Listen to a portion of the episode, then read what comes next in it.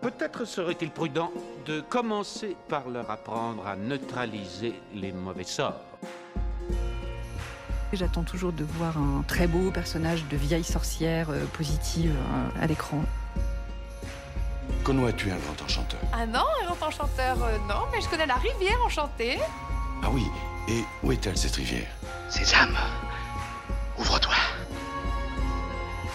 Allez, prenez une bonne chopine, hein, un petit peu de lambasse, installez-vous sur votre rondin de bois et ouvrez grand vos esgourdes.